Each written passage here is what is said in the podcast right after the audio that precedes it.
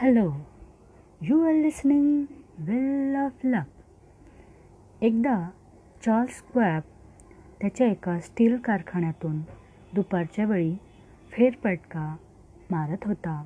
तेवढ्यात त्याने काही कामगारांना सिगरेट ओढताना पाहिले.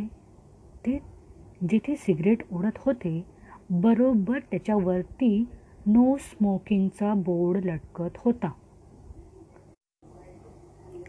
आणि स्क्वॅबने त्या बोर्डकडे बोर्ड दाखवून असे सांगितले काकी तुम्हाला वाचता येत नाही का? छे मुळीच नाही. तो असे काही म्हणाला नाही. तो त्या कामगारांच्या जवळ चालत गेला आणि त्या प्रत्येकाच्या हातात त्याने सिगरेट ठेवली आणि म्हणाला मुलांनो ही सिगरेट तुम्ही बाहेर कुठेतरी जाऊन ओढली तर फार बरे होईल. त्या कामगारांना हे समजले की त्यांनी नियमभंग केला होता. त्यांच्या मालकाचे त्यांना कौतुक वाटले कारण तो त्यांना काहीच बोलला नव्हता. उलट त्यांना छोटीशी भेटवस्तू देऊन त्याने त्यांना महत्त्व दिले होते अशा माणसावर प्रेम करण्यापासून. कोण स्वतःला रोखू शकेल? तुम्ही रोखू शकाल? जॉन वॅनामेकरने हेच तंत्र वापरले.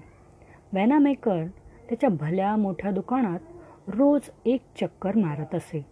त्याचे दुकान फिलाडेल्फिया येथे होते. एकदा त्याने एका ग्राहकाला काउंटरपाशी उभे असलेले पाहिले. कोणीच त्या ग्राहकाकडे लक्ष देत नव्हते. मग सेल्समन कोठे होते? ते होय ते त्या काउंटरच्या पलीकडच्या टोकाला एकत्र जमून हसत खेळत गप्पा मारत होते. वॅनामेकर एक शब्दही बोलला नाही. तो क्षणभर त्या ग्राहकाजवळ थांबला. त्याला जे काही खरेदी करून हवे होते ते त्याने स्वतः काढले व पॅकिंग करण्यासाठी सेल्समनकडे दिले. रविवारी श्रद्धांजली देण्यासाठी लॅमन ॲबटला आमंत्रित केले गेले. त्यावेळचे आपले भाषण अधिक प्रभावी व्हावे म्हणून ॲबटने ते एकदा लिहिले दोनदा लिहिले त्यात अनेकदा खाडाखोड केली. त्याला जो काही संदेश द्यायचा होता तो जास्तीत जास्त श्राव्य करण्यासाठी त्याने अतिशय मेहनत घेतली. नंतर त्याने ते आपल्या पत्नीलाही वाचून दाखवले. इतर इतर भाषणांप्रमाणेच ते अत्यंत सुमार दर्जाचे होते. तिला जर मनुष्य स्वभावाची समज नसती तर ती असेच म्हणाली असती की लॅमन हे फारच भयंकर आहे. तुझे हे भाषण कोणी ऐकणार नाही लोकांना झोप येईल हे म्हणजे जणू काही ज्ञानकोश वाचल्यासारखे वाटते. इतकी वर्षे चर्चमध्ये तू लोकशिक्षणाचं काम करतोस. तुला यापेक्षा अधिक चांगले करता यायला हवे होते.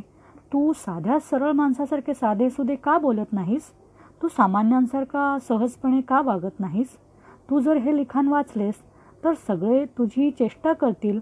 असे ती म्हणू शकली असती पण तसे ती म्हणाली नाही. कारण ती जर तसे म्हणाली असती तर पुढे काय घडले असते हे आपण सगळे जाणतोच.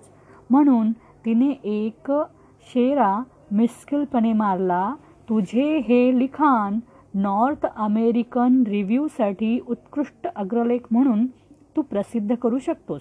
दुसऱ्या शब्दात सांगायचे तर त्याच्या लिखाणाचे तिने कौतुक केले पण मोठ्या कौशल्याने तिने हे सुचवले की हे भाषण म्हणून अयोग्य आहे. लॅमन ॲबटला तिचा मुद्दा समजला. त्याने ताबडतोब ते लिखाणाचे कागद फाडून टाकले आणि मग एक ओळीचीही पूर्वतयारी न करता जसे सुचेल तसे भाषण केले.